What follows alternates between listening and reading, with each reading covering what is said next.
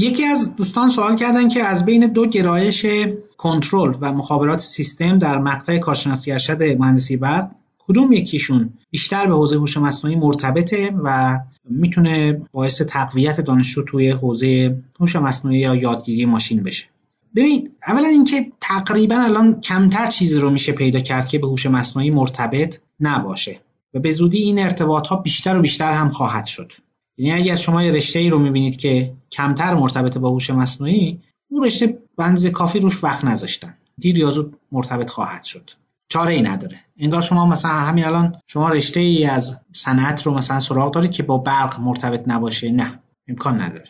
باید مرتبط بشه. یه قرن پیش این اتفاق افتاده. و همین اتفاق برای هوش مصنوعی هم اتفاق خواهد افتاد.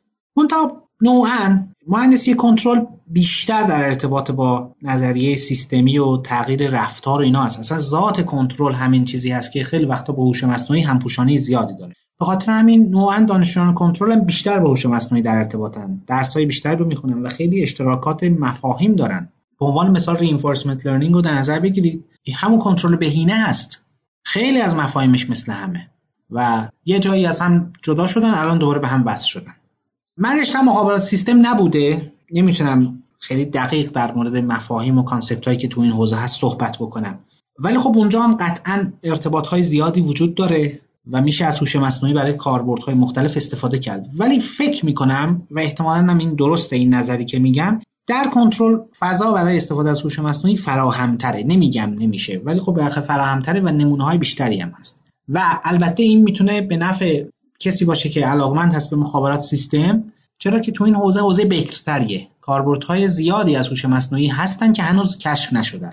این هم یه بحث مثبتی هست که می‌تونه وجود داشته باشه. به هر حال هر کدوم مزایا و معایب خودشونو داره. ولی چیزی که برای من سواله یعنی خود این سوال برای من سوال برانگیزه که کسی این سوال رو پرسیده که میگه که حالا من نمی‌دونم برم مخابرات کنترل مخابرات بخونم یا کنترل بخونم و بعد معیارش برای اینه که کدومش بیشتر به هوش مصنوعی مربوطه. خب شما چرا نمیرید هوش مصنوعی بخونید؟